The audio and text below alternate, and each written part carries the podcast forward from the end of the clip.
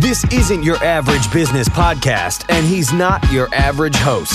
This is the James Altucher Show on the Choose Yourself Network. Today on the James Altucher Show.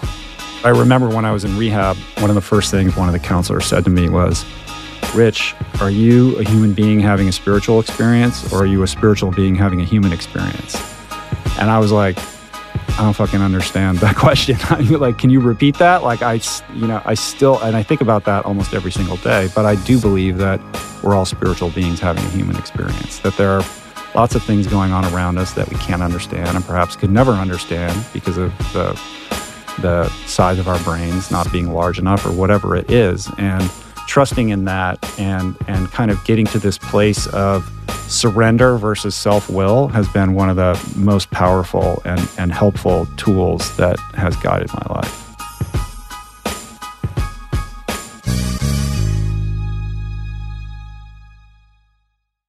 Got Rich Roll on the podcast. Rich, how's it going? Good, man. So happy to be back with you. Yeah, this is your, I think this is like your third or fourth time on, but it's been like a so. year and a half or two years. It's been a while. Yeah, it's been a long time. And uh, I kind of want to start from scratch a little bit for those who don't know you. You're like, uh, I always think of you as a mega athlete, which is basically how I describe anybody in sports who moves their body. So, right.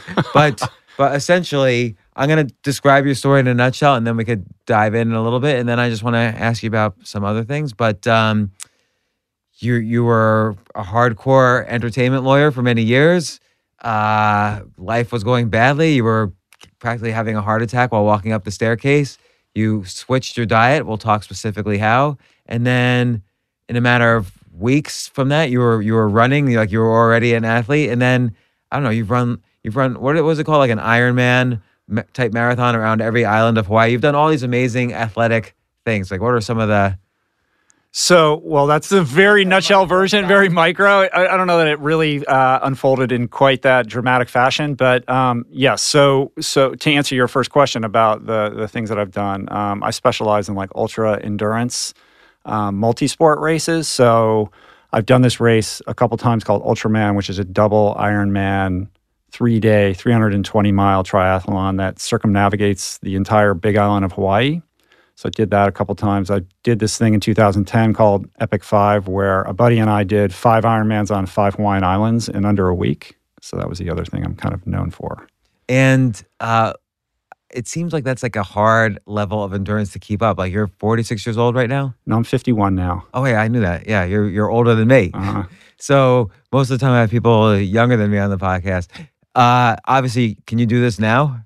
I just did a race in September. I hadn't raced for five years, and then I turned 50 last year, and I thought, well, it would be interesting to see what I could do as a 50 year old. It seemed relevant and, and kind of um, a way to uh, promote a healthy message of like what a 50 year old can do. So in September, I did this crazy race called uh, Otillo. It's a Swedish swim run event. I think they pronounce it something like Otillo. I think that's how they say it, which means island to island. And it, it is a 75 kilometer one day event that has you swimming and running across 26 islands oh spread oh wide across the Stockholm archipelago and the Baltic Sea. So you're literally swimming across these channels and running up on these little islands and running across them and jumping back in the water. And you do that all day. It was like a 10 and a half hour race. And so you did that at age 50? Yeah, I think I just, oh, it was just before I turned 51. Yeah. And I mean, this is a kind of naive question, but how'd you feel at the end? that was a very hard day. I mean, the, the conditions that day were insane. There was like sideways rain and and uh, gale force winds, and the chop in the water was just unbelievable. So I think that was probably the most difficult one day event that I've ever done. It definitely brought me to my knees. I didn't have the greatest performance that day. I mean, I got through it. We did well. I mean, just getting but, through it. By the way, I, I mean, yeah. To even complain about the performance like I never was gonna even ask you about the performance. Mm-hmm. Like just the fact that you did yeah, it's it. funny. Like I care, but no one else cares. Like just saying that um, you did this race. Yeah, has anyone like okay? Now I'm gonna have to ask. Like, how long did it take? Yeah, ten and a, it was ten hours and forty four minutes or something like and that. the winner, how long did he take? They did it. Uh, the the interesting thing about this race is you do it as a tandem, as a pair. So you have a teammate that you have to stay within 10 meters of the entire time. Is that I for safety reasons? uh, no, it's just that's the nature of this event. Like you do it as a duo, which is kind of cool. And my teammate was my coach, who could have been an hour and a half faster without me. I was definitely the limiting factor in our equation. But the fastest guys did it in about eight hours, so quite a bit faster. Not And these, are like faster, Swedish really. armed forces guys that like this is their job is to like train for this race. Right. So what I view that when I hear that, I think someone in the armed forces, eh, younger in their peak physical condition, who also knows the terrain probably pretty well. He probably trained. They probably trained on that exact They terrain, did. That's exactly right. and they only did it two hours faster than you, who you're 51 and didn't train on that terrain as probably as much as them. And that seems incredible to me. Well, you make me feel a lot better about myself because I look at that and I go, I can't believe those guys were two hours faster. How did they do that? How come? How come? Okay, let's explore that for a second. How come you feel bad about that? That's an like, interesting like question. Tw- I'm just gonna guess they're 25 years old and they really are in like peak physical condition and they're probably like do marathon after marathon and they're used to that environment, terrain, everything. Like, of course they're gonna win, right? But then two hours is only, you know, in a 10 hour, 10 and a half hour race is only 20% better than you. So Yeah, I mean, I think that that I'm fine with them being faster. I'm not I'm not bummed out about that. I think I would have not had that emotional reaction had I felt like I had my best day out there. It's only because I feel like I, I could have done better. Like I didn't sleep well. I didn't feel good. That there's a whole battery of reasons why I feel like I didn't have my best performance that day. So it's more about it's more about that than it is about the fact that that that uh, there are other guys that were faster. But even but even taking that into account, then so you didn't sleep well the day before, you you weren't feeling well, and you still managed to finish only only two hours behind them on a 10 and a half hour race. Uh, and you weren't feel and by the way, you had pneumonia or No, whatever it yeah. was. So like I should have you just talking into my ear all the time. I feel better about myself. Well, why, why again? Why, um, uh, you know, you you gave you, all the excuses aside, which kind of even makes it more amazing. Why would you feel? I mean, here you set yourself this challenge, which is okay. I'm 50. Let's see if I can still do something that's ultra endurance, just to see if it's possible. And you did it, and you did it in within striking distance of people in peak condition, of maybe 25 years younger. Why would you feel? I mean, I guess you would feel bad if you felt like I don't know. I don't know why you would feel bad. I mean, it's not, it's like I said, it's not that I feel bad. It's just that I feel like I could have done better. Right. And so to not acquit myself, you know, as well as I know that I'm capable of just makes it feel like there's a little bit of unfinished business. That's all. It's not like I walk around staring at my toes or anything. But like, do you think that it, when was the last big race you had done before then? 2011 um, was an Ultraman race, and that was a race that didn't go well, and I I didn't I had to pull out in the middle of it, um, and I definitely didn't want my athletic career to end that way. Right. So so that's understandable. So that but there was then like a three or four year difference between these two races, Mhm. which again Five those years, guys yeah. probably have been in race, a race the week before for all we know. Um, why did you have to pull out of the 2011 race? Uh, I started spitting up blood, and I had like a low grade respiratory infection. So it's a three. That race is a three day race. So after the first day, you know, I I knew something was wrong, and I started the second day thinking, well, I'll be fine. And then I realized, you know, a couple hours into that second day, like I I I was going to have to pull out. Like it just I wasn't healthy. So it was just it was, you know, if you're if you're going to be pushing your body that hard for that amount of time. Uh, even the sl- you know if you're just off in the slightest bit like that compounds itself. So just even having like a low grade respiratory infection that perhaps if you're just walking around you wouldn't necessarily even notice not something that would keep you home from work or anything like that um, that can be you know pretty debilitating in a race like that. So that just caught up to me and that's why i didn't finish that race. So I want I want to talk uh, about health because obviously you've you've managed to kind of almost reverse the, the direction your health was going to be able to achieve these incredible things. But also the fact that you're like I'm gonna hit 50 years old in let's say it's December now, so in January I'm gonna hit Uh-huh. 50, and for some reason 40 I didn't mind. I was actually kind of I, I was definitely happy with 30. I was okay with 40. I figured like 30 and 40 were sort of like, okay, now these are different notches where people take you seriously in different ways. But 50, I actually feel bad about. you feel bad why do Yeah. you feel bad about it I don't know. I mean, I have a kind of a, uh, I'm I'm I'm certainly I feel comfortable where I am in life at 50. I have no complaints, no problems. But I don't know, I feel like 50, I've always I'm used for many years, for decades, I was the youngest person in the room. Mhm. Now I'm like now often the oldest person in the room. Right, And 50 sort of underlines that. Like there's just not only are you middle aged, but you're kind of getting to be old at 50. Well, also we're and I pl- feel young. I feel yeah, youthful. and, and you have youthful energy, and and we're both playing a young man's game, like being a podcaster and kind of being a, a personality on the internet, and all the things that you do is typically the purview of people that are in their mid to late twenties, early thirties, right? like so- most of my fifty year old friends, like they're not even like they don't they have no idea what I'm doing. Like it's just not part of their universe. But maybe there's something wrong with us. Like, why is it? Why Yeah, is but it important for us? But the thing is, I would imagine Why can't we you- you- relax? You're probably spending a lot of time with a lot of people much younger than you. yeah, Is that true? Yeah. Because I do. I know that I do, and it makes me feel young. And I sort of look at them, and I think I'm their age, and I have to remind myself, like, oh man, like I could actually be that guy's dad. No, I remember I was even talking to somebody who had just come from a conference that was organized by other people I knew, and he he was a very young guy, and he was like, "Oh, it was like just a bunch of old people talking about investments," and I was like, "Well, let's do a young p- person version of it." And then I realized as I was saying it, the people who would organize that conference Were were ten years you. younger than me. Right. So what was I talking about? Uh, I felt like foolish instantly, but you know, it's true. I hang out. Uh, I mean, I hang out with. Look, we're hanging out. We're we're the similar age, Uh-huh. but maybe we should relax more. Maybe you shouldn't be running around for 10 and a half hours in Stockholm. I don't know. I don't know what I should be doing. But I think, you know, to to to your point about feeling weird about turning 50, you know, it's natural. It's like it's a it's a milestone that's going to um, you know, trigger you to reflect on on, you know, your path to date and what lies forward. So I think part of that is healthy.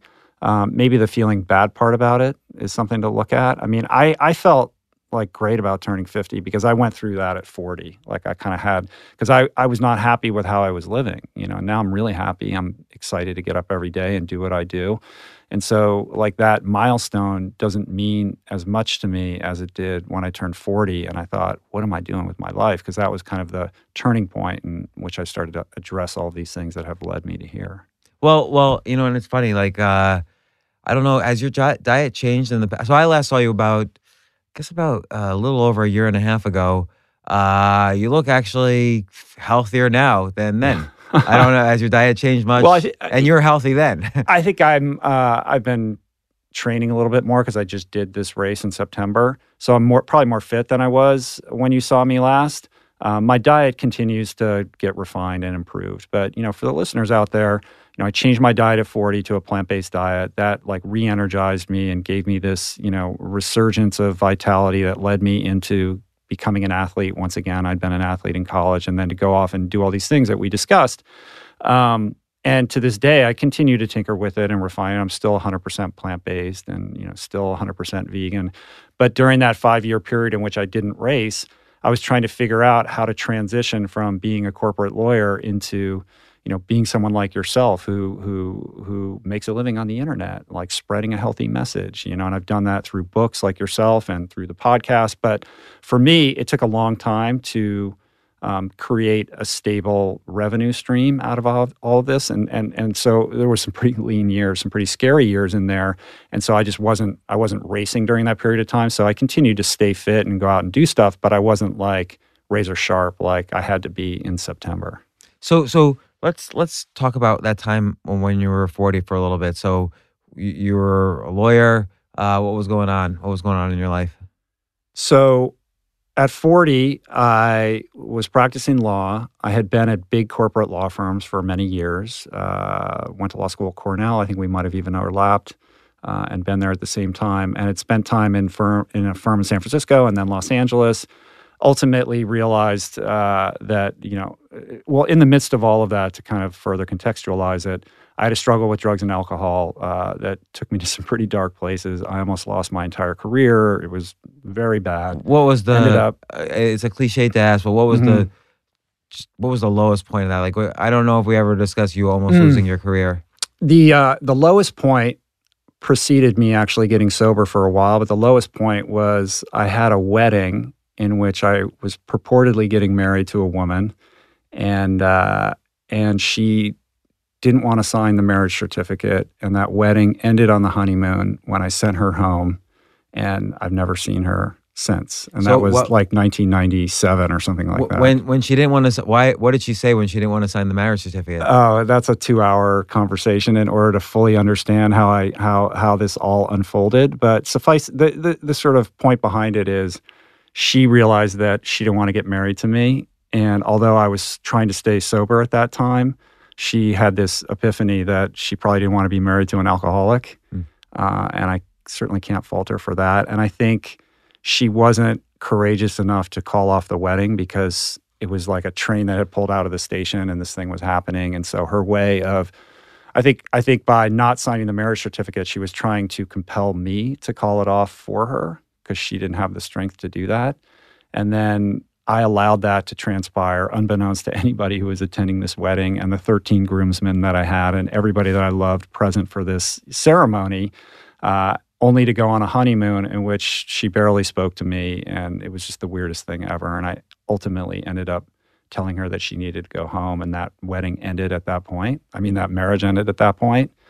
and that was a very although i was trying to stay sober at that time um, when that happened it was so emotionally devastating to me that like i had to drink like that night after she left, you're still at the honeymoon location. yeah, I'm in Jamaica at What a did you hotel do? room. The first thing I did was called room service and had them bring over a 12 pack of Red Stripe beer, and I just got annihilated. just by yourself. Yeah, And then did you go out? and I was town? there for like a couple more days, and I just was drunk around the clock, and then had to like slink my way back home and try to put the pieces back together. And nobody that I knew knew what had happened. Like everybody thought that we were returning from this honeymoon happy. So every single person you spoke to, you had to basically say, "We're not. I'm not This is- married. We're not." what- she yeah, left. and- exactly, exactly. How it was, people it was- react? it was terrible.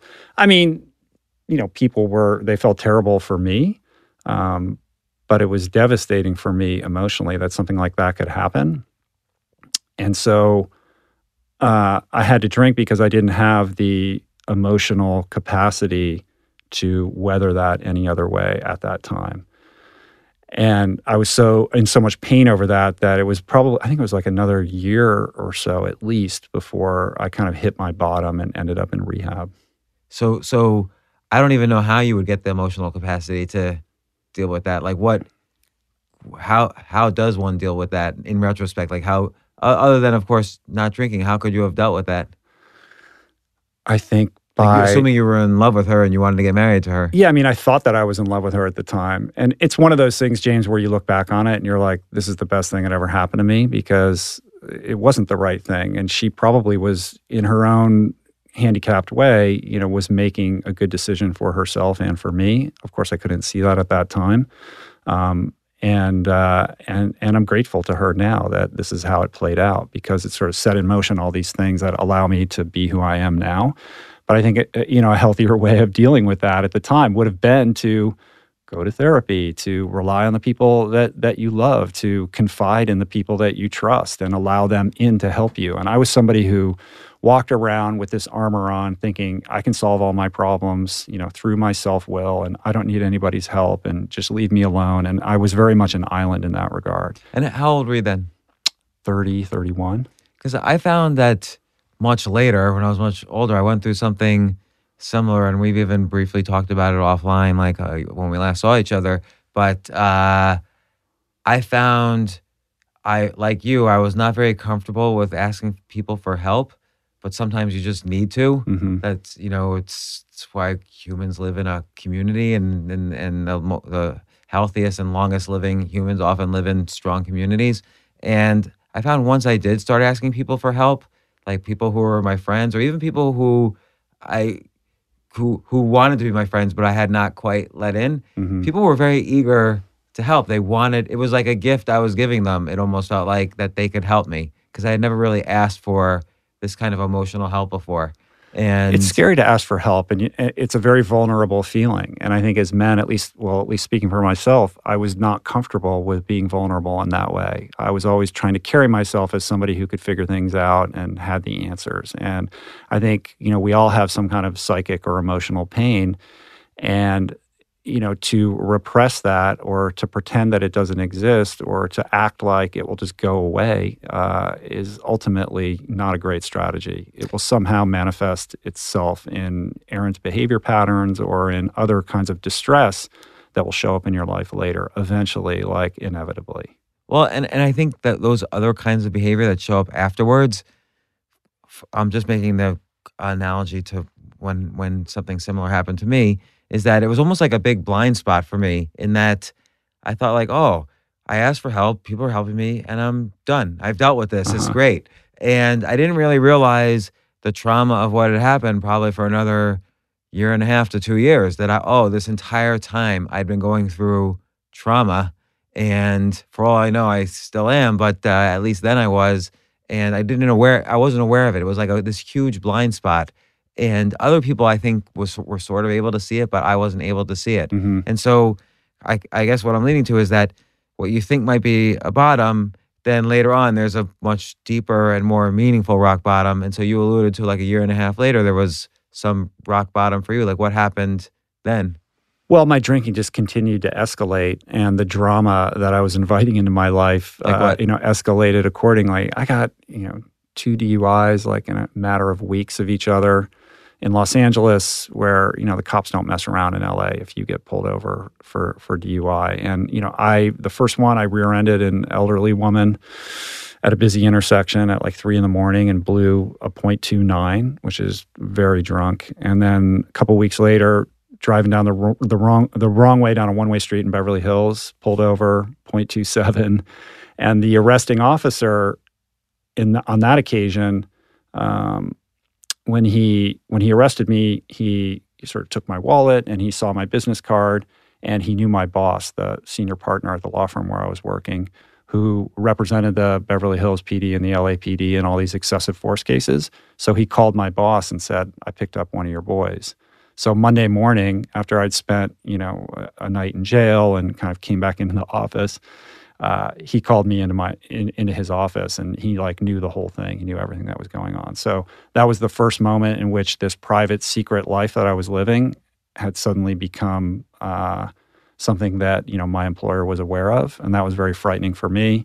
I was facing jail time. I was it's a long story, but I was able to avoid having to go to jail for that, which was a, like a miracle. Um, and then just you know beyond that, it wasn't that there was a lot of crazy stories.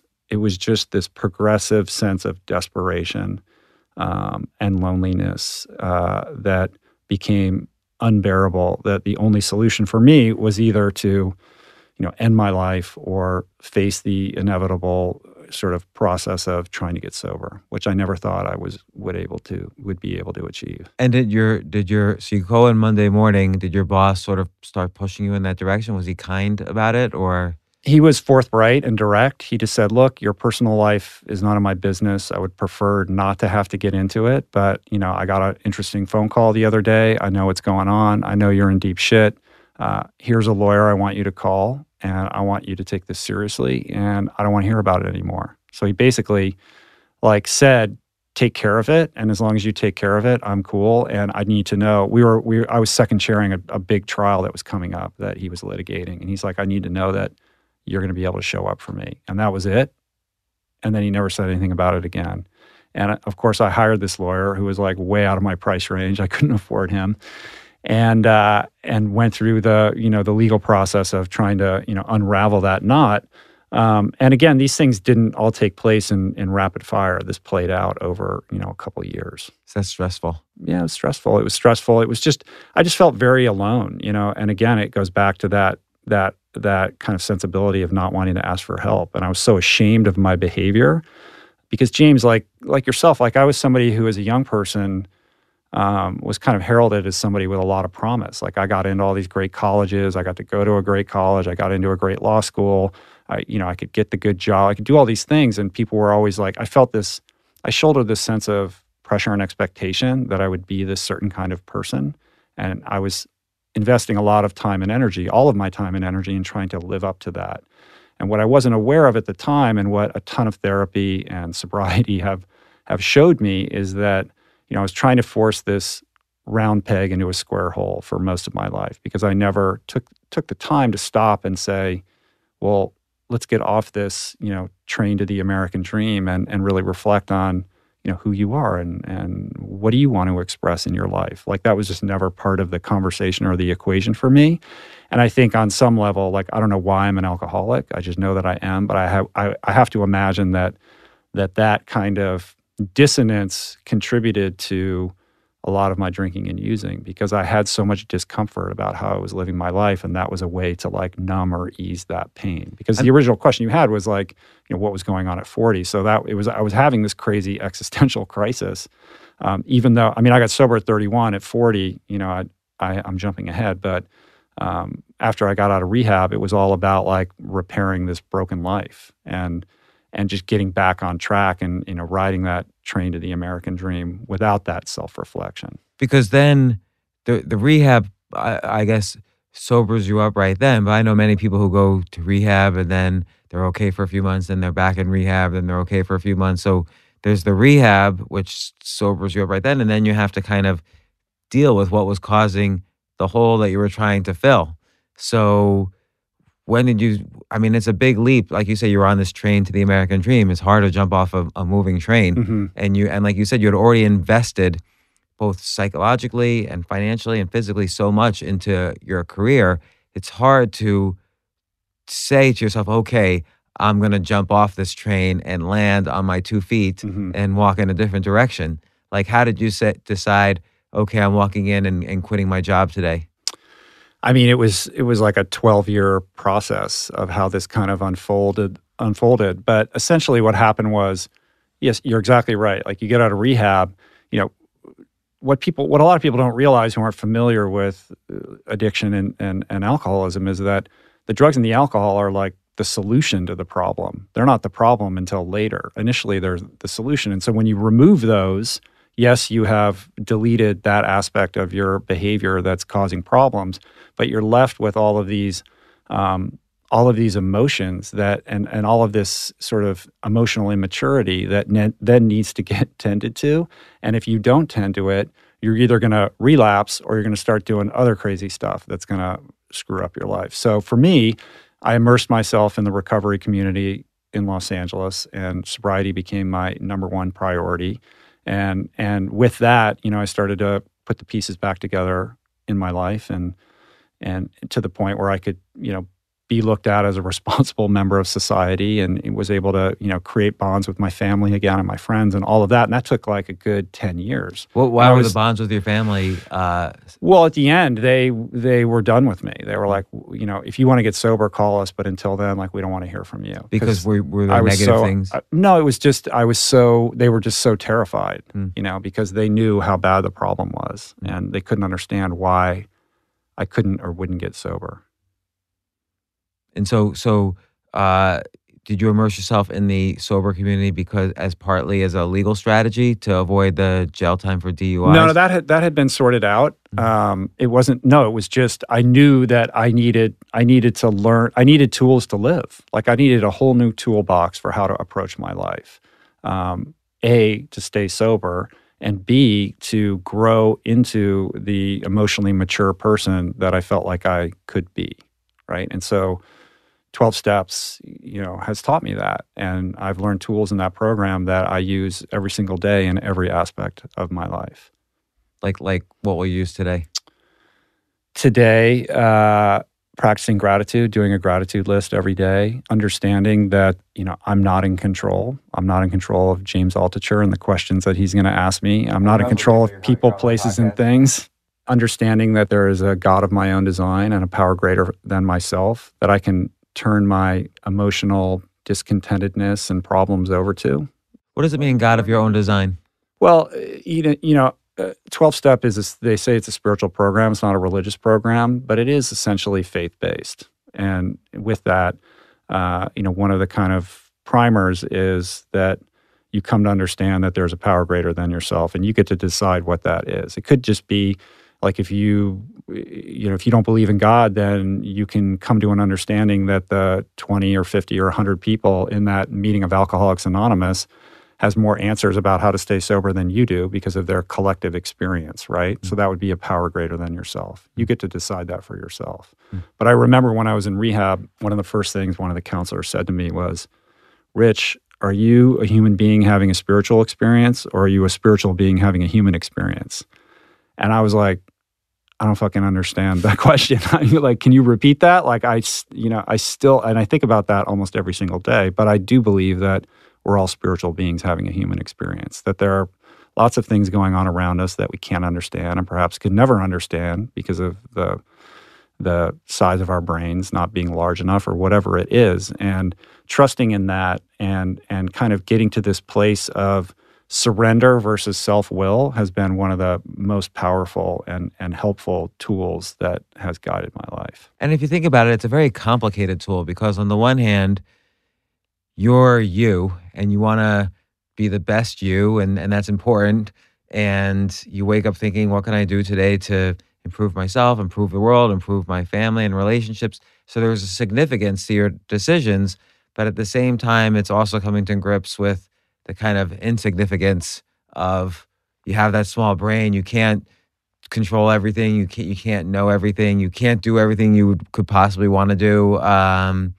you know, understanding that you know in a in a hundred years, no one's going to remember who you are. So it's kind of this dichotomy that we have to live with each day. I think, um, and both feel good.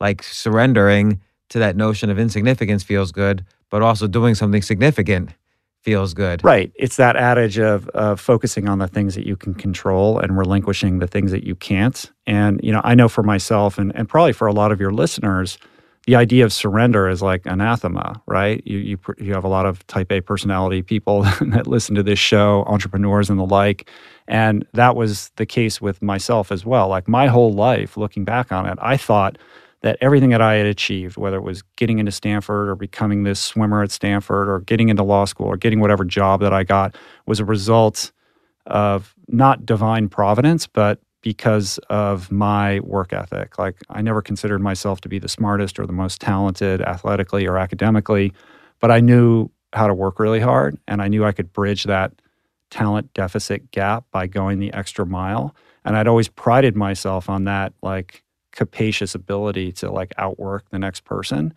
And so this was my rule book, like just outwork the next guy, show up earlier, work later, you know, swim more miles, whatever it is. And I was going to take that recipe, you know, to the grave and apply that to everything in my life. And I realized with with alcoholism, that doesn't work. Like I tried to solve it my own way without 12 step or letting anybody in or telling anybody what was going on or asking for help. And the more I relied on my self will with respect to that problem, the deeper I dug that hole. And so I was forced through pain into a place of submission where I had no other choice than to surrender, than to let go. And at that time, I equated that with failure. Surrender is failure. You're waving the white flag, you're giving up. Like that's not part of my composition, that's not part of my DNA. But what I've come to realize and really embrace is that A, it takes strength to surrender, and that by being in that place of surrender, um, like that doesn't mean you don't you're lazy or you don't do work but by being in that place of surrender um, you can really embody a sense of humility that removes the negative aspects of the ego and allows you to show up not just for yourself but for other people in the best way possible let's stop to take a quick break we'll be right back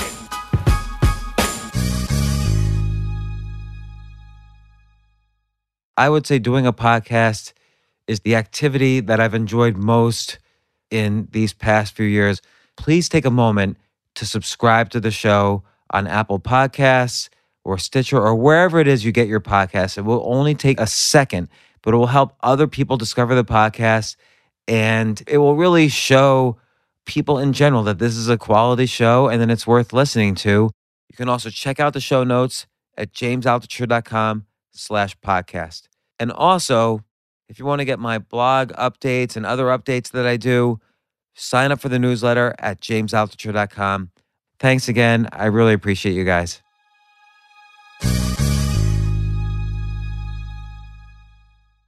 I feel there's obviously nuances to the word surrender, right? So so what do you, what does it mean when you what do you feel internally when when when you're when there's a situation you're encountering and you're saying like you know what the best strategy here or maybe you don't think of it so tactically but this is this is a point where I'm surrendering. hmm Yeah, maybe you're in a conflict with somebody and you have that impulse, like you want to fire off that email and resolve it because it makes you so uncomfortable, or I need to call this other person, I need to address it. And sometimes the solution is to do nothing, you know, to wait, to Mm. pause when agitated, and to uh, revisit it in 24 hours. And in a certain respect, I think that's like a, a, a micro example of surrender. But I think that probably happens more- every day. Yeah, of course. Like, and that's just that's also just practicing mindfulness too. Mm. I think in a more macro sense, when I look at my life, I'm not sitting here with you doing a podcast and getting to travel all over the world and give talks and sell books and doing all that. Like, like I'm clear enough now to realize like that is not the result of my my ego and my self will. That there is something else at play that has provided me with these amazing opportunities in my life, and that makes room for me for gratitude. Like I understand and I believe that there's that there's more going on. So so so when did that when did that happen? So so obviously when you were a lawyer, you had a goal which was I'm going to be a bigger and bigger lawyer. I'm going to make more and more money. I'm going to make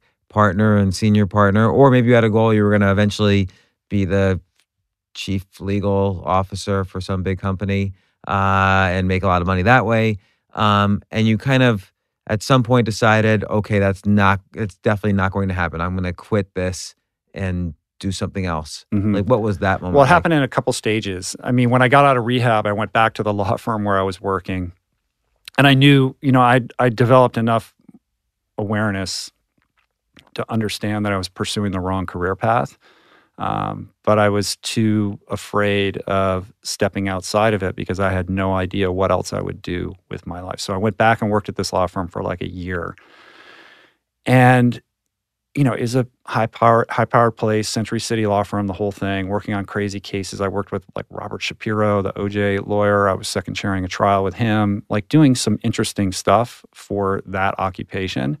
But just looking around at all the the partners, I just I I just didn't aspire to have any of their lives. Like some of them loved it, and that's great. And I just realized like there's no way that I could will myself into that place of loving it the way that these people do. And and I think that, by the way, that's a good test of things. If if if all the people who are kind of superior to you, whether you're at a graduate school and these are professors, or you're at a job and these are your bosses, or you're at, in an industry and these are the heroes of the industry, if you don't actually want to be them, Mhm. it's probably not going to be the case that you could do enough different things. If you if you stay in the same industry and job, it's probably not going to be the case that you could veer that much further away from the heroes of that industry. and you're probably never going to be very good at it. That's right? probably true because those are the it. best. Yeah. So having that awareness or that understanding is different from doing anything about it. Like I said, I'd been on this train for so long, and the idea that I would step off and do something else, like I, I just was so out of my programming. Like my whole life, I was just in that lane, you know? Um, How could you even And- entertain the thought of doing something else? That's what I want to know. I know, but I always hear stories of like, like, like you just had Dennis Woodside on your podcast, and and as we were saying before the podcast, like I've known that guy for a long time. Like we were summer associates at a law firm um, when we were young, and and he's a guy who could look around and say, okay, I could do this, but you know, I see more opportunity over here, and I'm just going to move, and didn't seem to have any hesitation or like emotional baggage around it. It wasn't like he was jumping off the train. He just the train was. Uh, he got on a connecting train. Yeah, I guess he's so. like he's like the legal guy or the COO of Dropbox. right. So uh, that that's more of a connecting train than jumping off the train. Yeah, I mean, for me, here's how it played out. Like, I literally reached the point where I was so burned out and incapable of doing this work. It was so at odds with this person that I was kind of growing into that one day I was like, I gotta, I, I was staring at my computer and all I had to do was type a confirming letter, like, okay, this deposition's gonna be on this date, you know, blah, blah, blah. I, I, I couldn't do it. I was like, I can't even hit the keyboard with my finger. Like, I'm done. And I went into my boss's office, the same boss who, you know, had found out about the DUIs and also was very supportive when I went to rehab. Like he kind of had my back. Like he's a super hard nosed, like very tenacious litigator, but he always kind of protected me because I was kind of his boy. And I just said, look, I got to quit. Like, I can't do this anymore. Like, I just, I can't do the job. Like, I don't even feel right about you paying me to do this because you're not getting any value out of me. And I don't have, I don't have a plan. I'm not going across the street for more money. Like I, I don't even know what I'm going to do, but I just know I can't, I just can't keep showing up here anymore. If you were to give advice now to someone in that position who, who has no idea what to do next, what would you, what would you say?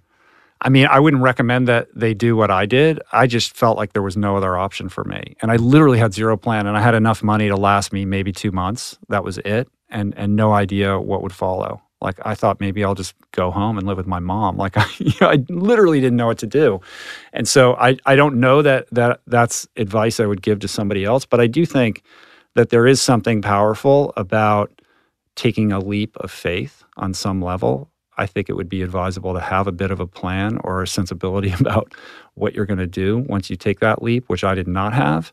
But I think you know, trying to straddle, stride, you know, have your foot in one world and in the other and hoping for the best that both are going to work out. I don't, in my experience, I don't think is a great strategy either. You know, I think on some level, you have to take a leap of faith, whether it's micro or macro. And in my case, it was very, it was very macro and it was scary. But what happened in the wake of that was suddenly, you know, a week later, my phone rang with this screenwriter or this independent film producer who needed me to look at a contract. And before I knew it, I was um, kind of cobbled together this solo practice, uh, solo law firm practice.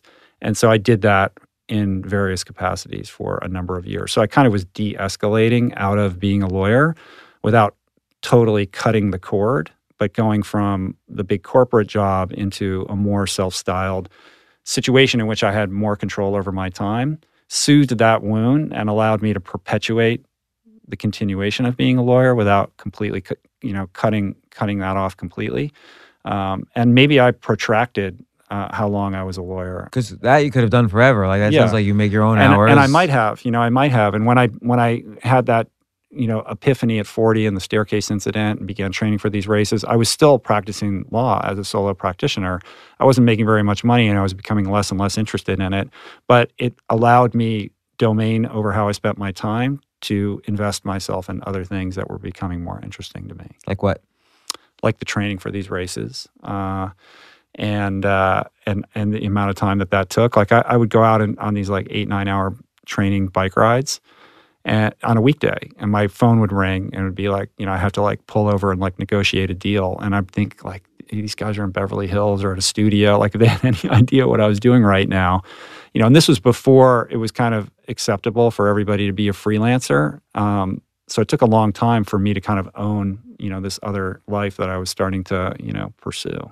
But then, you know, it, it's such a pleasure to switch gradually, whether it's gradually or fast or whatever, into things that you love doing. So you're on, so here, instead of being all day in the office, suddenly you're able to make a living. You're still doing the work that you were trained for, but you're on a bicycle eight hours a day or doing some kind of training, like that must have felt good. Yeah, it definitely felt because a your body's going to feel did. better, mm-hmm. and your mind was probably like, "Oh, I get to do this."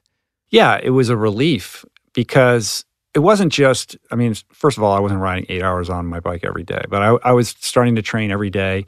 And because I could control my time, I could designate when to do that every day. And, and that meant, you know, I'd work really late at night sometimes or work super early in the morning.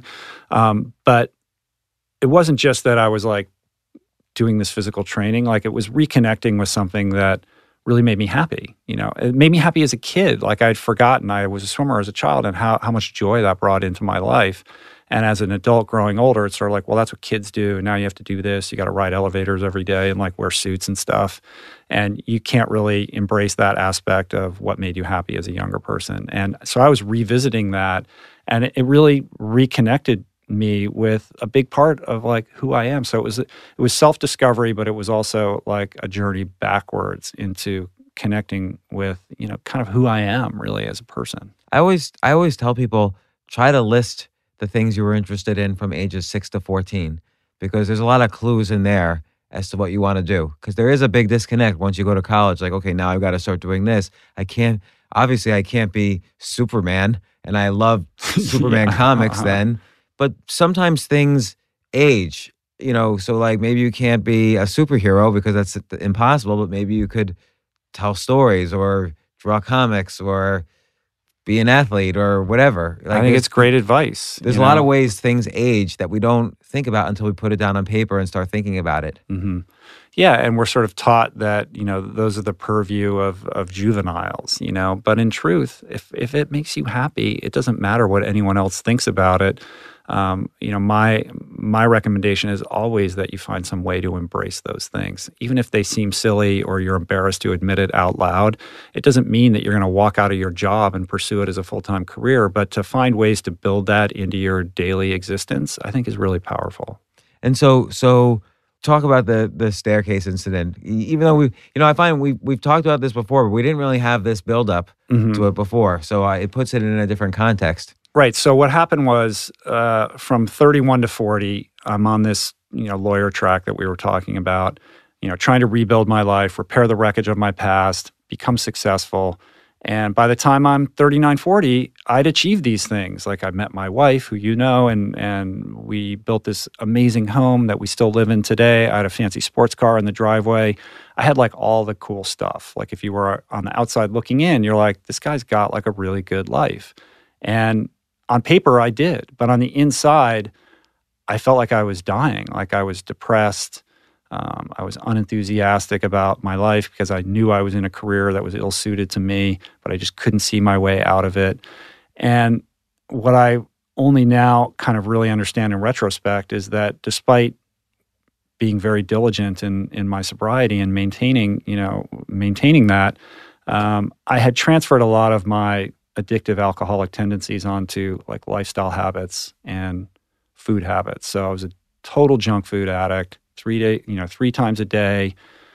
You know, the drive-throughs and the the Chinese food at the law firm and all that kind of stuff. Not exercising, not taking care of myself. You know, working ridiculous hours, not sleeping, just just not taking care of myself. So I have this existential crisis on the one hand, and I have this brewing kind of like poor health, and both of these things are kind of percolating. And Are they, connected? You think? Like if you're having the existential crisis, are you going to eat like crap? Yeah, of course.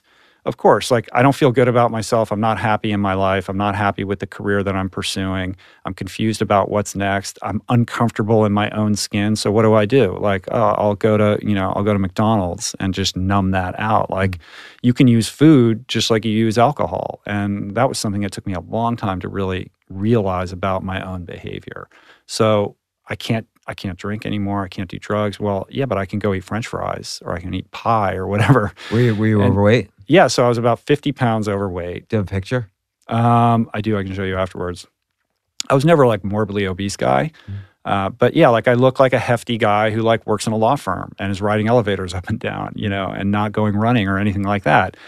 And shortly before my 40th birthday, these this existential crisis and this this sort of poor health collided in this perfect storm where I was walking up a simple flight of stairs to go to bed late one night after a long day at work and I had to stop. Like I couldn't. I had to stop and take a breather, like up a simple flight of stairs. I was like wheezing, um, sweat on my brow, like buckled over, and a, and a and a really distinct like tightness in the center of my chest, and it it it really scared me. I thought, you know, I'm 39. Like I shouldn't have chest pains. Um, I still thought of myself as that like Stanford swimmer, even though I didn't look anything like that anymore, which is kind of how denial works. Um, and heart disease runs in my family. My grandfather had been a champion swimmer in the 1920s and 1930s, died of a heart attack at a very young age, despite like never smoking or never being overweight. And my mom was always like, you got to eat right. You got to watch out. Like this happens in our family. And it's like blah, blah, blah when you're young. But, you know, in that moment, it finally all kind of like dawned on me. And I realized like, I need to change how I'm living. Like this is, I am not okay with this. And it was a very specific, distinct episode that in many ways was very reminiscent of the day I decided to go to rehab. It was like a bottom, you know, where suddenly your denial is snapped and you have a willingness to take a different tack and ask others for help and kind of surrender. It was another kind of surrender to a different kind of problem. And so, so, so, how did you, how did you ask for help, and how did you surrender at this point? Because I think this is where this whole new chapter of your life started. hmm So the first thing I did is I, I asked Julie to help me because my wife, you know, she she wasn't 100% plant-based at the time, but she's super healthy and always reading spiritual books and like trying to better herself and you know, that was always was her that a trip. problem when you were first kind of getting together? And I'm sorry to interrupt. No, it's good. Well, was that a problem when you were first starting to get together and you kind of had differing beliefs, but maybe, there must have been some values that were overlapping for you to be kind of attracted and willing to get married and, and so on? Yeah, we're very different, but I was attracted to that aspect of her of her character. I mean, we met in a yoga class. Like I when I got out of rehab, I started going to yoga. I needed to like meet new friends and have a new community and and she was part of that community. That's where we met. So, you know, in that context, you know, I'm obviously attracted or drawn to people that are trying to expand themselves in certain ways. And this was yoga in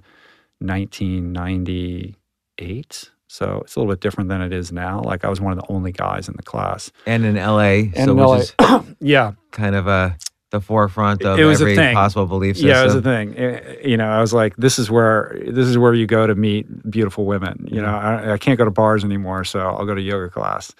Um, but yeah, so so Julie, Julie was very much like interested in all things spiritual, you know, and and was very invested in expanding her awareness and her consciousness, and was always trying new things and and I found that to be like curious and interesting, like it was so different than my logic-based, you know, rational approach to life. But, but you know, that rehab experience and sobriety was opening me up in certain ways, and and it was, and and like I felt like I wanted to explore that aspect of myself. And she was somebody who was kind of further down that path. And you know, to this day, she's somebody who challenges me on a lot of my, you know, beliefs and proclivities.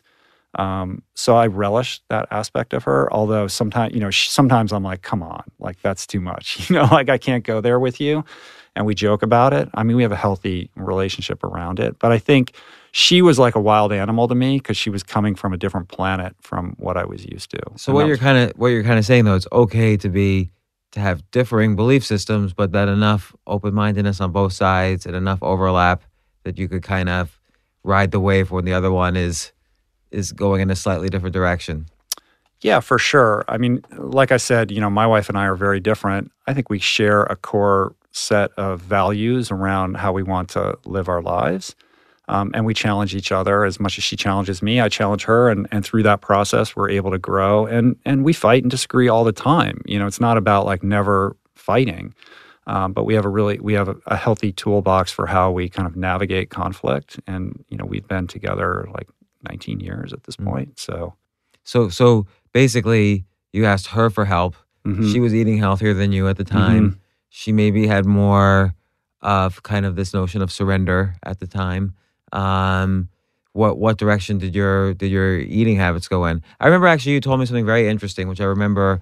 Um, this was like three years ago. We were talking about this because we were talking about your move from one type of diet uh, to a plant based diet uh, or a vegan sort Mhm. of diet. I, I forget which stage, which direction it was, but you said how the whatever you eat, the first few weeks when you change diets is extremely difficult because whatever you were eating um, build leaves bacteria behind in your gut.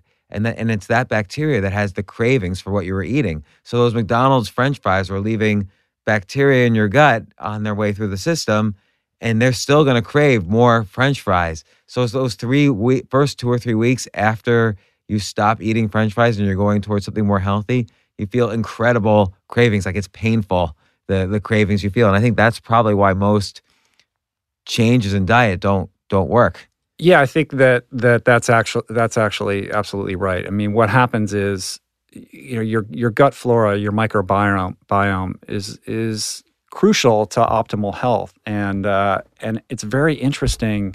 They're learning, you know, the studies and the science that's going into this right now is mind blowing. But they're learning so much about the impact of your gut flora, the quality of your gut flora, on all all manner of different aspects of health, including the foods that we crave. So, like you said, if you're seeding your microbiome with the uh, microorganisms that live and thrive on lousy foods, you know, fatty foods, sugary foods, and like, you're populating that ecology with that, you know, quote unquote, like unhealthy gut flora. And so what happens is that gut flora needs more of that unhealthy food to live. That's what it thrives on, that's what it lives on.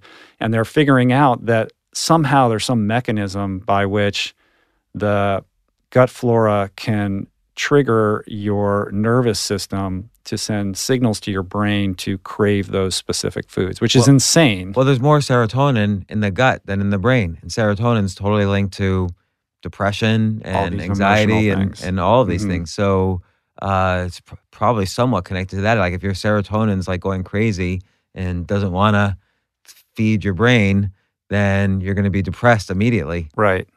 Yeah, it's it's really amazing and and you should you should have a microbiome expert on your podcast to speak more intelligently about these matters than myself, but I can speak from direct experience which is when if I'm eating lousy food, then suddenly I start craving those lousy foods. And when you start eating healthy foods, you will have those pangs and cravings for the unhealthy food until you can kind of weather that storm, whether it's seven or 10 days or 14 days, to get past it as you repopulate your uh, gut biome with a different um, kind of microorganism, the kind that that lives and thrives on the healthy foods that you're eating. And so my experience is that now I crave healthy foods, which is crazy.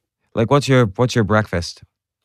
I usually start the day with a with a with a smoothie that's mostly dark leafy greens like spinach and kale. If I'm working out that day, maybe half a beet, lots of berries, blackberries, blueberries, maybe a banana, um, and then you know some crazy superfoods and things like hemp seeds and spirulina or chlorella and For um, breakfast. For breakfast, yeah, and I'll just drink that. Like it's super high in fiber. When you when you drink it, nutrient don't you lose some of the fiber? Not if you blend it. If you juice it, that extracts the fiber. So juicing and blending are different. If you blend it, all of it, all of the fiber is still in there, um, and it's very easily assimilated because essentially the blending process is kind of pre-digesting it for you. It's breaking it down so that when you uh, when you drink it, it can provide you with energy relatively immediately without your body having to do a lot of work to digest the foods Mm. first. If that makes any sense. Yeah. So so you start doing this. I guess you get got through obviously the seven to ten day period. Yeah, I mean, the first thing I did was like a seven day crazy juice fast cleanse thing, which was kind of like detox for food for me. Like, I felt like I needed to do something really crazy and severe to like, you know, wipe the, like tabla rasa, wipe the slate clean and begin anew, uh, you know, with my relationship with food. Much like, you know, going to rehab and get rid of the, you know, you got to detox off the drugs and alcohol before you can move forward. And so so so you did that. You started get, eating healthier, and then boom. What what? wha- How did So- you change directions? Yeah. So what ha- what happened was for the next six months after that one week, sort of quote unquote like detoxing cleansing thing, whatever you want to call it, um, I be- I felt amazing after that seven day period. I couldn't believe how good I felt, like from feeling so terrible, So literally a ju- week juices before. in the morning on dark leafy greens or whatever it was. Lunch. What was the example? I mean, this was, I- I'd have to remember, I can't remember specifically. I mean, it was a pretty kind of involved protocol that wasn't, it wasn't a starvation thing, but it was essentially fruit and vegetable juices and some broths, but progressively uh, weaning yourself off food, a couple days with no solid food whatsoever, and then kind of easing your way back into it. But I'd never gone a single day in my entire life without eating solid food. So this was like uncharted territory for me. And there were a couple days where I felt terrible and had no energy and was like lying on a couch. were you able to go into work? Um, there was two days where I didn't work at all. The third day, the fog started to lift a little bit. Um, fourth and fifth day started to feel really good. By the seventh day, I felt incredible. Yeah, and I was like, I don't know what's going on. I don't know the science behind this whatsoever. I'm not sure I buy into this idea of detoxing. Like, what exactly am I detoxing off? What are these toxins that are being removed? Like, it didn't matter. Like, it goes back to kind of that surrender thing. Like, I just needed to do something different and stop asking questions. And so I just embarked on this experiment. All I know is that on that seventh day, I felt incredible. And then I wanted to find a way to eat that would allow me to feel that good all the time. And then I went and tried a whole bunch of different things um, without very much success before finally settling on attempting a 100% plant-based diet, which was like the last thing that I the thing that I hadn't tried because it just seemed so crazy and restrictive. Like I didn't, I was not like, And difficult. yeah, it seemed like, well, that's like what's left to eat, right? Like it sounds terrible. But I tried all these other things and I wasn't having much success. And I thought, well, this is the one thing I haven't tried yet. And I didn't expect it to be any different. Like I didn't have high expectations that that I would feel any different or What's the difference between plant based diet and a vegan diet? plant-based diet generally uh, refers only to nutrition. You're eating only plants, nothing with a face, nothing with a mother, plant foods. Um, it typically gets extrapolated into meaning uh, something called a whole food plant-based diet, which means plant foods and no processed foods, like not a lot of you know like Oreos and chips and things like that. But plant-based refers specifically to food, whereas vegan is more of a um, advocacy or a political point of view that is applicable to your perspective on the treatment of animals, um, how animal products are used in everything from you know clothing to consumer products and the like. So vegan is more of an all-encompassing Mm, perspective that. has more of a political um, component to it. But the food wise, it's kind of similar. Similar, yeah. Uh, plant-based usually means like eating healthy plants, whereas vegan, you you know, if you're if you're somebody who's who's an animal rights activist and is eschewing animal products but don't care about health, and you're eating Oreos and potato chips all day long, like I guess that's plant-based, but that's not really plant-based. Is I'm more considered to be man. like healthy. you know what I mean? You're almost vegan. Okay, good. Uh, my my daughter has become very uh, plant based, and I think vegan. what what motivated her? YouTube videos. Yeah. So there's a lot of young um, YouTubers. She always wanted to eat healthy, and I think so. She would search for that on YouTube, and then there's a lot of YouTubers who are essentially plant based or healthy eating, Mhm. and have videos every day describing what it means to them, and and she kind of follows that. That's cool. That's exciting. Are you supportive? Oh yeah, very much so. Good. So whenever she comes into town, depending on where I am living in town, she maps out all the vegan and plant-based restaurants and we have to try every single one of them Uh-huh. while she's in town. Well, there's so many here in New York. It's so easy to do it here. yeah. So a lot in LA too. Yeah, for sure. Uh, more in LA. I think better ones in LA than in New York. Yeah, but LA, like they're spread out. Like Yeah. here, they're just they're everywhere you go. I don't know. I love coming here. It's so easy What's, to like. Like last time you were here, you, you me and Julie, your wife, we ate at Pure Foods and Wine, which no longer Mhm, exists. I what, know. what do you like in New York now? Uh, let's see. The place that I haven't been to yet that I want to go to tomorrow is Orchard Grocer. Where is they that? have like amazing bagels, plant based, down on Orchard Street. Where's that? Lower East Side. yeah, yeah. Have you been to Um, Nix? I haven't been there. No. Oh, it's so good. Nix. Where's that? It's on um, University Avenue, Union Square. It's like 12th and University Avenue. Oh, really? That's like my favorite restaurant in town. I'm gonna try that out. I usually go to to uh, Peace Food, which is right there as well. Ah, so I, good. So I'm on the Upper West Side now, and I'm and there's a Peace Food there, which my Uh-huh. daughter just took me to the other day, and it was excellent. Yeah, it's good, right? Yeah, And you're near. You're probably near Candle also. Candle yeah. We went to Candle the day after, Right. and it was excellent. Yeah, it's good. There's ton. There's so many good places. Beyond Sushi, plant based sushi here in New York. Everywhere you go. Yeah, I've been to Beyond Sushi, Mm-hmm. so that's more like uh, not quite Midtown, but in the 20s, I think. I think there's. I've a, ordered they there. Couple, they have a couple of them around town. Yeah, yeah. We were gonna order, it was just a little too far for us the last time my daughter was in town because I, I live in different places. Yeah, I know. So- so- we're going to talk about that on my podcast. So so uh you start eating this way and then my question the last time which I can ask this, the same thing is I notice for myself when I'm eating healthy sometimes it's hard for me to keep my energy level up uh cuz I'm not doing it right somehow. Hmm. I think I'm eating either eating too little or I'm missing some nutrient. I don't know what the story is. Well, in order to answer that, I'd have to really look at what it is you're eating. Um, but I think a common mistake that a lot of people make when they go plant based, and just to, you know, kind of, we skipped over the part like when I did adopt a plant based diet, like I had that experience of, of feeling amazing like I did on that seventh day of the juice cleanse. And that was kind of an epiphany moment that got me invested in exploring how to do this right. And I've been plant based now for 11 years. Um, and it's been incredible, and I love everything about it. Um, but I get that question a lot from people, and I think there's a misconception. Like if you're plant based, like oh, you're just eating salad all the time, or you're eating like, you know, you're kind of grazing like a small animal or something like that, chewing grass out of the yard.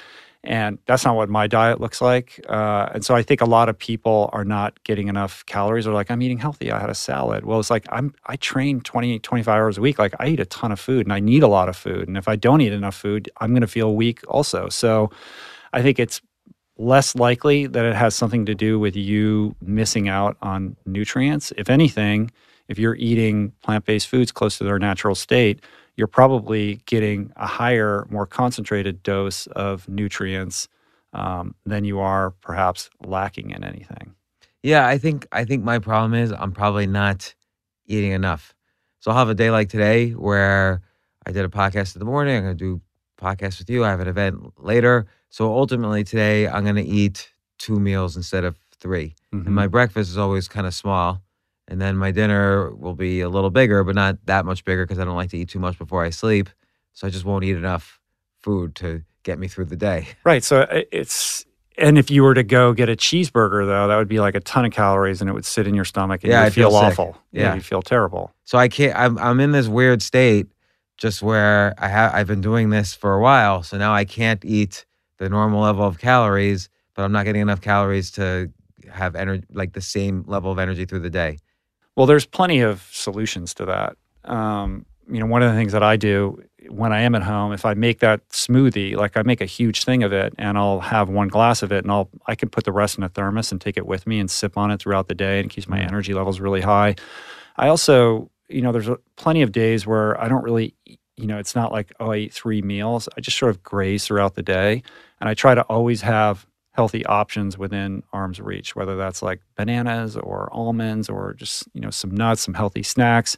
So I'm always kind of like eating a little bit all the time as opposed to like, okay, it's lunchtime, we're taking a break and we're going to go sit and eat this huge meal and then I'm going to feel tired afterwards. Yeah, but you probably will also work out more than I do. So I'm still trying to find that balance. Now I live on the right now the sixth floor of my building, so I'll I'll walk up the stairs instead of taking the elevator. But that's the extent of my daily workout. Yeah, well, we could work on that aspect of your daily routine. So, but uh, uh, yeah, it's, I, I've been running into this problem lately more and more. Well, we could offline. We could tell you can tell me exactly what you're eating, and I can hopefully steer you in a positive direction. I think Uh, it's probably very easily solved. Because then you had that you you went on this diet, and then suddenly you had the energy to go out there and run, you know, ten miles or whatever. You, what was the, the first run you did after you started doing all this? Um, again, that's a little bit of an exaggeration. I mean, I'd been I'd been a swimmer in college, so I had a background as an athlete, and then all these years go by where I'm not physically active. Um, I go on this plant based jaunt. I'm starting to feel great again, and suddenly I had this desire to move my body once again, which was great because it was an impulse that I hadn't that hadn't visited me in a very long time. And it began very casually, James. Like, you know, I just I went back to the pool for like the first time in forever and like went for a swim and pulled an old dusty pair of running shoes out of the closet and like went out for a one mile jog. Like it it was very low key. It wasn't like I'm gonna be an athlete again. That was not it at all. It was just reconnecting with my body in a physical way, realizing that that brought some happiness into my life, you mm. know, that was counteracting this depressive state that I was in and that kind of launched me into like well wouldn't it be great to like lose this belly fat and have good energy so i can have fun with my kids? Like that's really what it was about. But each week that went by like i was losing the weight like without really all that much effort. Like i just was feeling better and better and better and i felt like i was getting stronger really quickly. Um, and then it was about three or four months in to this process where i went out for a run and at that point i don't think i'd run longer than six or seven miles and i had moment where I was like in the zone and I just felt like I could run all day. And I did, I put in like 24 miles on a trail that day, which Oh was like the longest I'd ever run in my life. And believe me, I was like as flabbergasted and as amazed as you look right now because I, I didn't think that I could do anything like that. And I just remember thinking either I just unlocked a crazy dormant gene that I didn't know that I had, or there's really something about this new life, these lifestyle habits that I've adopted that are putting me on a on a different trajectory. And But I, like how you don't have to know the answer to that question Mhm. because you do it because you did it. yeah, I did it. Like I, I was like, well, I'm just gonna f- continue to pull this thread, you know, and see where it goes. And I, I think what it did, and I don't know that I was consciously aware of this at the time. What it, what that little that that singular experience did for me was it helped me to reflect on the ceiling that we kind of all put on ourselves, like about what our potential is or what we're capable of. Because yes, it was ma- uh, many months of you know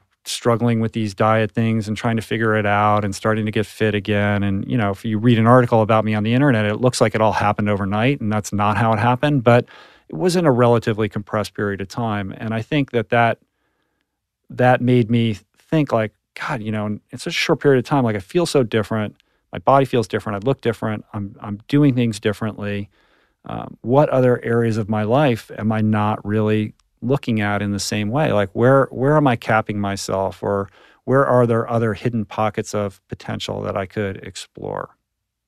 And I think that's what ultimately attracted me into these these doing these crazy races because they're like a template for exploring potential, not just physically, but you know, mentally and emotionally, because these events are so mental. Like they do require so much of your emotional and mental capabilities as much as physical.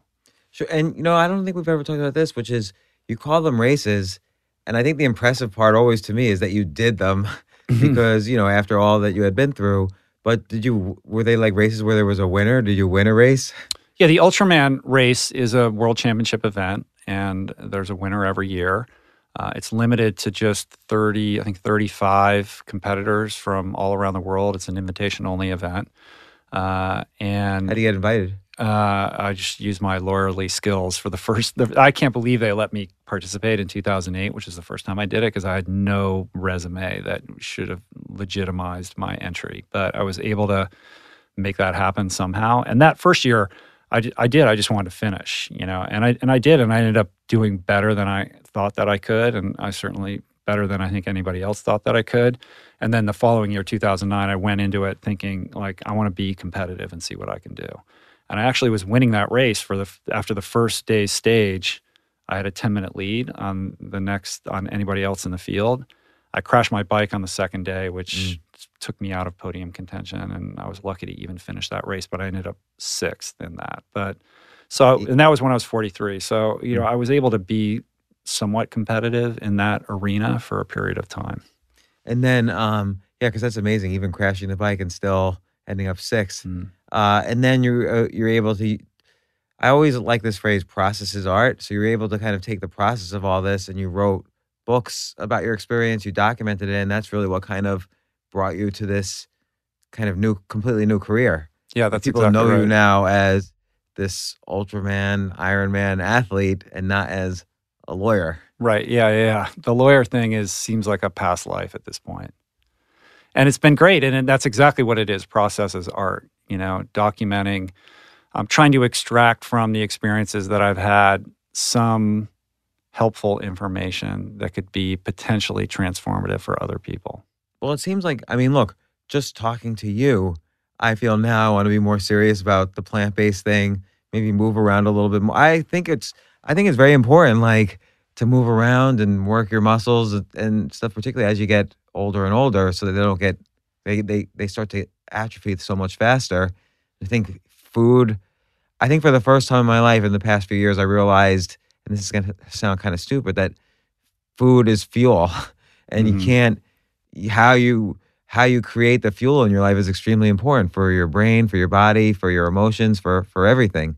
And so this is this, and a lot of it has come from talking to you and even like this podcast here is uh uh makes me think again like it reminds me of oh yeah that's why this is important to me and i think also because you're on the cusp of turning 50 you know it's really important to make sure that your habits around food and lifestyle are you know on the healthy end of the spectrum because stuff that we could get away with in our 20s and our 30s that start to begin to elude us in our 40s become untenable in our 50s. I mean, and I that's think, where everything starts to catch up to you. I think I'm roughly on the healthy end in the sense that A, there's awareness, B, uh, I don't I don't really do any I don't really have any like bad habits, but I probably haven't really understood the good habits as well as I Mhm. should. So I try to eat healthy.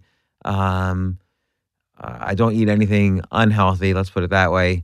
Uh, or you know, i- i- in the spectrum of, uh, I'm in the spectrum of healthy all the time. I think, and I don't really drink. I don't smoke. I don't do anything.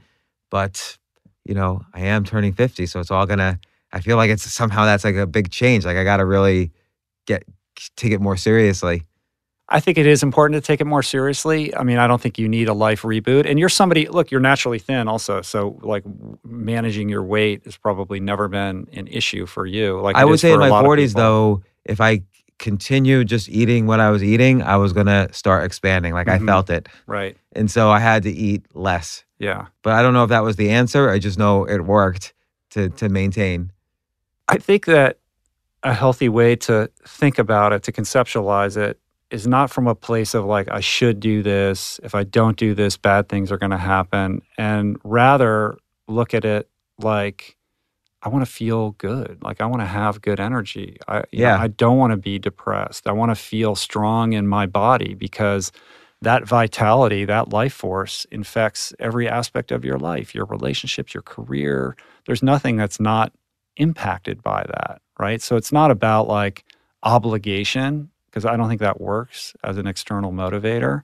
Um, it's about, you know, look, this is in many ways is a self help podcast. Like, how can we better ourselves? Well, the first portal to all of this is food. Like, what are you putting into your body? You're not going to put sand into your Ferrari. So, why are you shoveling junk down your throat? Because it gives you a momentary, you know, good feeling that you then pay for for hours and hours and hours and potentially becomes, you know, very problematic as we age. What? How many hours a day do you sleep? Eight hours, super important to me. Yeah, eight- I don't get it. As I, the one thing I have noticed as I get older, James, and I don't know if this is your experience, like it becomes like sleep becomes more difficult and challenging. Like it eludes me unless I'm very diligent about like what I need to do before I go to bed and you know removing the stress and all that kind of stuff. Because I'll just wake up at like four o'clock in the morning or whatever, or I'll wake up naturally after four four or five hours when I know that like I can't perform the way that I want to unless I'm getting seven or eight. I mean, I definitely need the eight. It's like the eight's almost the minimum. And I have been having problems getting the eight lately. My schedule's kind of changed in weird ways. And uh, I'm trying to figure out how to get the, the eight, whether it's possible to to break it up or I need to sleep later or I don't know. hmm So I'm still I'm still figuring that out because I've started doing um, like three to six times a week. I started doing stand up comedy I know. and that's late at night and it's later that it's it's usually i'm performing later than i would normally go to sleep and or start winding down at least and uh, uh, that's that's been challenging for me And are you able to sleep in when you're up that late? i don't like to sleep in because that's usually when i like to write Yeah. so it's there's been a give and take i had that i'm still kind of working through i kind of have to give up something and I yeah, think it's, tricky. That's tricky. It's also like when you're when you're when your schedule's different like every day, right? So you can Yeah. never get into like a pattern. Yeah. So so you've been obviously you've been doing many things uh since the last time we, we spoke. What's been the what's been the biggest challenges and things that have been happening? I can't even really I don't even really know. Like I was going all over your blog and Twitter. You you don't really blog as much, uh, but you podcast a lot. Right. Um and your podcast guests are always interesting. You just had Lance Armstrong on. You, you got in touch with me. You had Lance Armstrong on the same day, or you released that episode the same day I released the Floyd Landis episode, and they so were crazy. they were both the Tour de Uh, Floyd Landis famously being the whistleblower on Lance Armstrong for the doping, and uh, uh, you know, so you always have these high performance athletes on. Uh, what have you been learning from your podcast? the podcast has been amazing. It's true. I, I don't blog that much anymore because all of that energy is going into the podcast, but I do try to write a nice blog post that goes with each episode to Mm. try to, you know, and I know you do that as well, to try to provide a little bit of insider perspective on the guest and the conversation that goes beyond just their bio. So probably that blogging energy has, has been invested in that. But, you know, mm, I'm sure you would agree, like the podcast for me has been just an unbelievably wild, amazing ride. Well, it's great because you get to have these sorts of conversations with anyone you want. Yeah, I, I, mean, know. I've had the most ama- most people say no, right? I don't know if most people say no to you. I'll, I'll ask 50 people to go on the podcast, and a few will say yes, and most will be they're out of the country, or I only like doing it in person. Me too. So so most people just it's just not feasibly possible. Um, but it's it's an amazing thing to live a life where you can talk to all these super high achievers. it's the greatest thing ever. I mean, it's almost a scam. I almost feel guilty about it. Like, okay, I'm going to get this person. I'm going to I'm going to hold them hostage and hijack them, and I get to ask them all the questions I ever wanted to know, and then you get to share that with people, and then people get to um, then take that and and and use it to improve Yeah. their lives. Like, there's no greater thing. Like, I just love everything about it, and you know, I know you've been doing this for a while, and I, I have too. I started in 2012, and when I started it, it, it wasn't cool to have a podcast back then, and I didn't know how long I would do it, and it just continues to grow and build, and I, I, I just get more enthusiastic and excited about it. It's cool that the space, you know, around this has grown so much, and now there are so many new people who are um, kind of learning about, you know, the wonderful world of podcasting for the very first time. Have you debated uh, mixing up the format a little bit? So you and I both do like classic, and we do well s- uh, with it. We do classic interview style podcasts, which I enjoy doing because then we can have these. Con- I almost call it conversation style rather than interview style. I don't like the straight interview. I like it when it's more like you and I know each other. We have a history. We can have a conversation. Uh, I prefer those, but I think there's also the type of podcast where the production quality is a little bit higher and it's more storytelling and you're going out in the field and doing something and that's part of the podcast. But that's that's too difficult.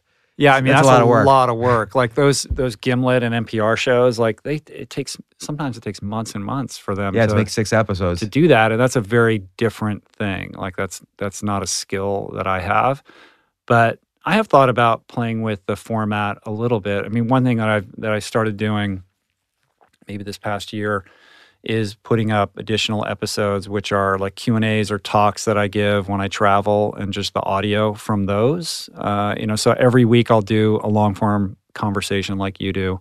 And then every other week i'll put up some other kind of interesting audio that i have like in the you know just from the from from the folders from the past. Like oh i was in like I, I just put one up. I was in ireland. We did an event and a q&a and just put that audio up you know? So that's a little tweak on the formula but i you know i'd be interested in like what other ways there are to play with this in a I- way I- that are I have an idea for you. yeah what's that You should totally do Facebook Lives.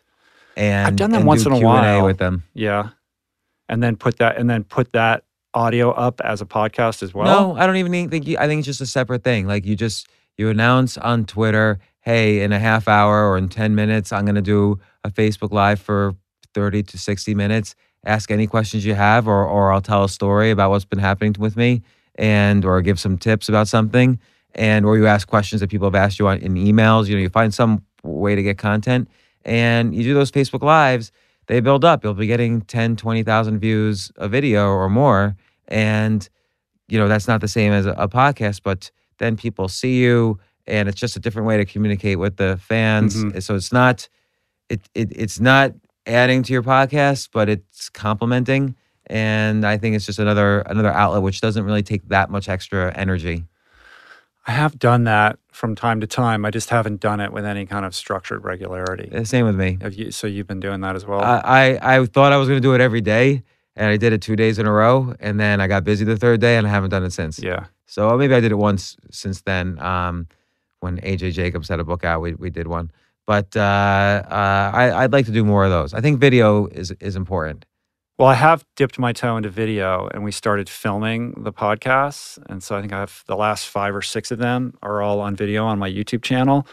And that's been an interesting exploration or experiment. Um, You know, another format you can do is playing with where, where you're playing with story is take like six post 50 people, age 50 people, and on your podcast, maybe one, um, you kind of do a like a mini series within your podcast. So one of your episodes on on the weeks that you do too is you you you talk to one to six of these guys or women and go over what they've been doing and improve it. And then we follow their story and you kind of coaching them in their story as they, you know, you call it like Iron 50 or ult- the Mhm. Ultra 50 series. You're going to get them to be their their max potential. That's a really good idea. You're not the first person to suggest that. So that's definitely something that I think is worth exploring, either in podcast format or perhaps even in documentary format. or both, Yeah. right? Because that's something you can play with play with both, or or it's a way you could pitch the documentary format Yeah. um, is by starting in the podcast format with, with some video.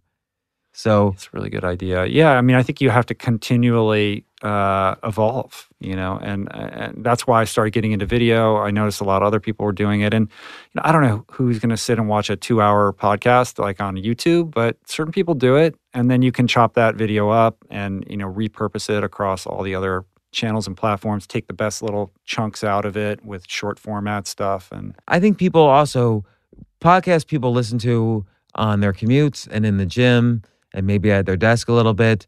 So I don't necessarily think the video of a podcast is the most popular format for it, but it's it's interesting to do, and that's why I say the Facebook Live or other things are almost Right. separate but complementary. right. Um, or like a documentary is like complementary and it adds to it all, but it's it's part of an empire rather than like just adding dimensionality to the the podcast. Yeah, exactly. So, but um, what I want to know is what first off, what are what's what's Julie's favorite cookbook so I could see what food to, to eat. What's her favorite cookbook? Yeah, Well, probably her own cookbook, Yeah, The which- Plant Power Way. which we which we've talked about before. What's the That's name of it? right. Uh, the Plant Power Way. Plant Power Way. And then she just this past year released a new one called "This Cheese Is Nuts." It's a nut-based cheese uh, cookbook, which is amazing. She figured out how to make unbelievably delicious cheese with nuts and seeds without any Oh. dairy, and like like blue cheese, camembert, mozzarella, like insane. Like I can't. I, I'm like I don't know how you do this, but it's unbelievable how good this stuff tastes and how close it tastes to like what you'd expect it to taste like. Do you know um Do you know Bill Glazer? yes. So so uh, last time I was in LA, I visited Bill, and he had a chef, uh, and the chef made a quote unquote Big Mac with cheese. Uh huh. He made um, pasta, bacon, and vanilla ice cream. And so there was, it was, a, eh, everything tasted exactly like a Big Mac, tasted exactly like a bowl of pasta, tasted exactly like ice cream, tasted exactly like bacon, 100%. And it was all plant based and there was no dairy. hmm And it was just great. It's a crazy world out there, James. I mean, I think it's really interesting what's happening in the food space right now.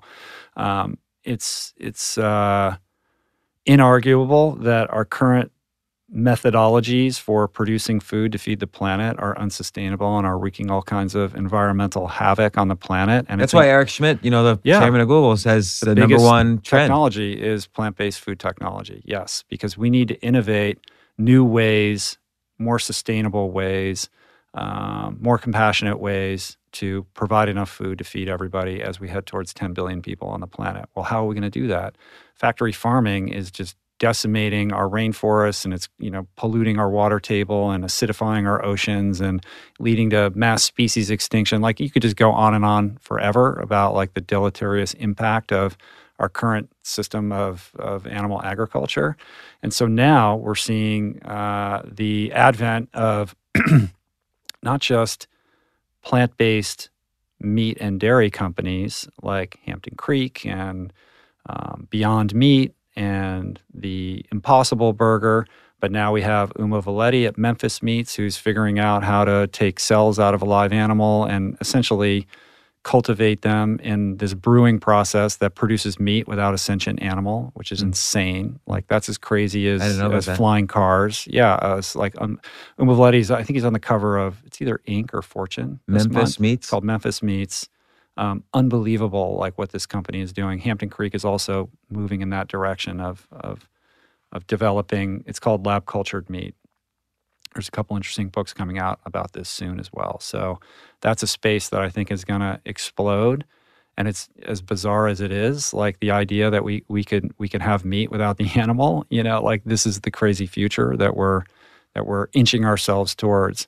Um, at the same time, you go to the, any grocery store, and suddenly, you know, there was that one weird, you know, soy milk or almond milk, and now like half the the dairy um, section is plant based milks. You know, that was not the case even a couple of years ago. So, I think we're seeing technologists, we're seeing the financial communities, the venture capitalists. Even the the standard meat companies like Tyson Foods or one of, or General, I forget Yeah. which one, set aside two hundred million dollars to for a Campbell. VC fund to invest in plant based companies. I believe that was Campbell. Like they're making a really solid, conscious effort to incubate companies in this space. You know, a lot of them will acquire them, but they're also trying to create um, food labels under their banner. Like it's it's um, it's clear that this is where we're going, and the smarter companies and investors out there are paying very close attention to this space, and I think it's super exciting. So, look, Rich, thanks once again coming on the podcast. Uh, it's always it's always a super pleasure. Uh, I learned so much. I feel like it changes my life every single time you come on.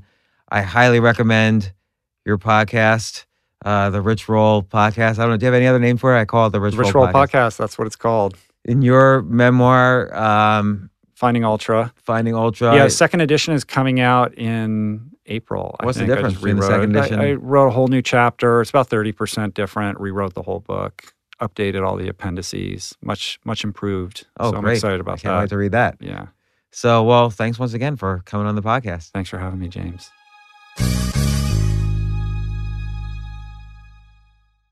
Hey, I am so glad you listened to this episode. I myself really enjoyed it. It's a special episode. I hope you enjoyed it as well. Please take a moment to subscribe to the show on Apple Podcasts or wherever it is you get your podcasts. It will only take you a second, but it will help other people discover the podcast. And my goal is to share this great content with as many people as possible. To see the show notes, just head on over to jamesaltucher.com slash podcast. While you are there, you can join my free insiders list to get notified when I post a new podcast. Every day, I also share my best and most controversial ideas. You won't get this stuff anywhere else. Thanks again for listening, and I'll see you next time.